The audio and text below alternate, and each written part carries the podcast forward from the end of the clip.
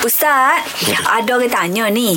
Dia kata betul ke roh orang yang mati dalam keadaan berhutang tergantung dekat langit dan tak diterima bumi? Ya ke Ustaz? Ah. Uh, berkenaan dengan orang mati Ya. Yalah, benda ni benda benda buat roh buat kematian ni ni kita pun tak ada pengalaman Yelah kalau pengalaman belum cerita mati mati kutu mati akal tu tapi kita bila cerita tentang benda gaib ini uh, kita punya apa sumber uh, so, kita mesti ber- bersumberkan kepada wahyu daripada al-Quran dan juga daripada hadis-hadis Nabi sallallahu alaihi wasallam. jadi Nabi ada sebut eh, berkenaan dengan roh orang tergantung. Ni maksudnya ialah ada beberapa syarahan ulama lah yang berkenaan dengan maksud roh tu tergantung.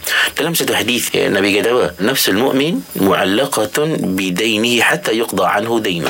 Ni hadis riwayat Imam At-Tirmizi. Dalam satu hadis lagi Nabi kata walladhi nafsi biyadi law anna rajulan qutila fi sabilillah thumma uhiya thumma qutila marratayn wa alayhi dain ma dakhala al-jannata hatta yuqda anhu hatta yuqda anhu dainu hadis ini riwayat Imam Ahmad.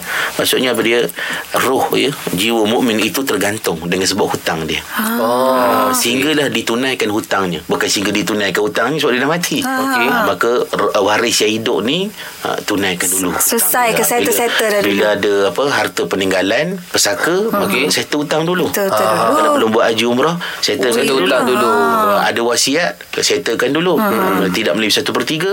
Kemudian barulah dihakiki ikut Ah, faraid Betul. Kalau tidak tergantung gitu dia. tidak tergantung Terkapai-kapai. Ya, ah, terkapai sehingga dalam hadis yang satu lagi yang kita sebut tadi Nabi kata apa dimiji hukum berada di tangan Allah kalau seorang lelaki mati dibunuh di jalan Allah mana mati syahid sekalipun kan kemudian dihidupkan mati sekali lagi Ha, ha. jadi syahid dua kali lah ibarat Ha, ha. mati Ha, ha. dan dia ada hutang Ada dia tak akan masuk syurga kata Rasulullah sehinggalah hutangnya disettle Settlekan. Oh, Faham gitu. Ustaz.